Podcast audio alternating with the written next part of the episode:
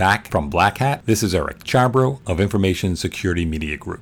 It would be great to find some central theme to the just completed Black Hat conference, but the many sessions on a wide range of topics reflect the complexity that will remain a challenge for IT security pros for years to come. That said, a number of experts and people I spoke with offered ways to simplify some of those challenges.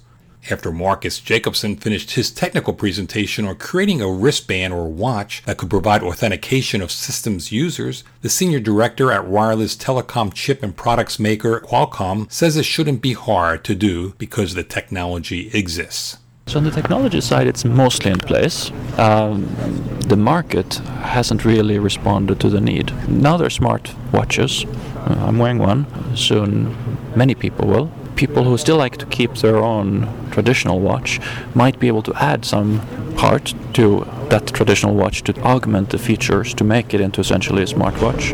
When people have these augmented watches or smartwatches, it's going to be a very small step to get this done.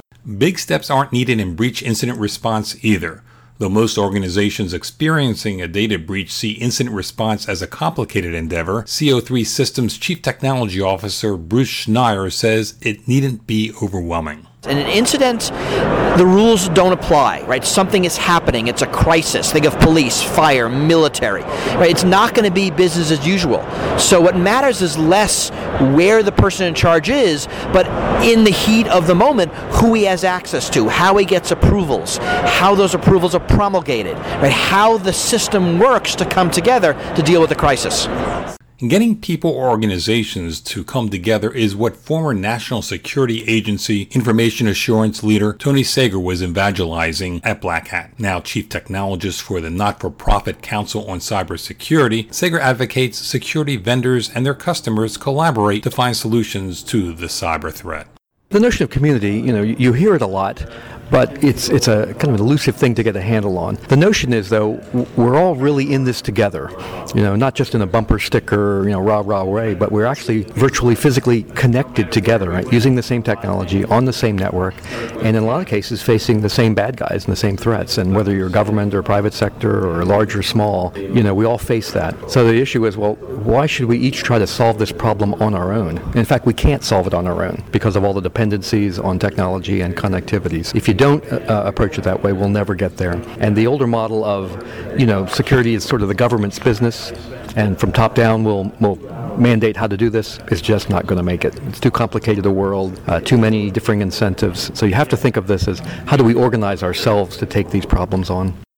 Before organizations collaborate on finding common IT security solutions, they must take the problem seriously. The Atlantic Council's Jason Healey says shareholders should pressure boards of directors and top executives to be more proactive in getting their organizations to develop a cyber defense.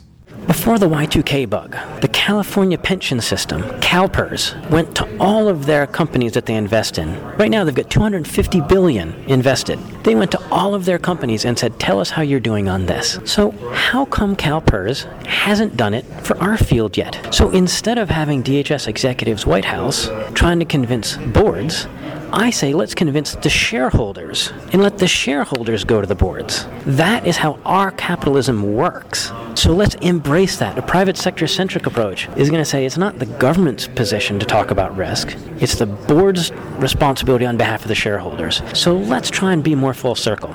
Still, providing a responsible cyber defense can, or perhaps should, have its limits. In his presentation, Mikko Hypponen documented job postings from U.S. defense contractors looking for experts who can create malware, apparently for the U.S. federal government. Is behaving like the bad guy something government contractors should do? I caught up with Hypponen after his presentation titled Governments as Malware Authors The Next Generation. And it is surprising, even though I've seen it for, for a while, but it's still surprising that this really is happening. And it's even more surprising how badly they are failing in OPSEC because you can just find information about their operations from these recruitment ads, and that is surprising. And they're doing this for the U.S. government? Well, these are U.S. defense contractors, so who else? So you find contractors in other countries doing this? Yep, you can see the same phenomenon happening, especially in Europe. Um, so it, it seems to be that governments outsource technologies like these to the most logical place from their point of view, which is defense contractors. And defense contractors don't have existing experience in this, so they need new employees to do it for them. So they are trying to find all the skills they can find.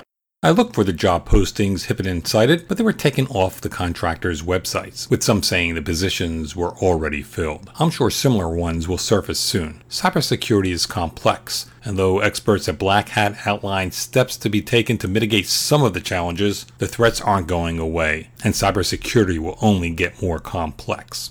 For Information Security Media Group, I'm Eric Chabrow.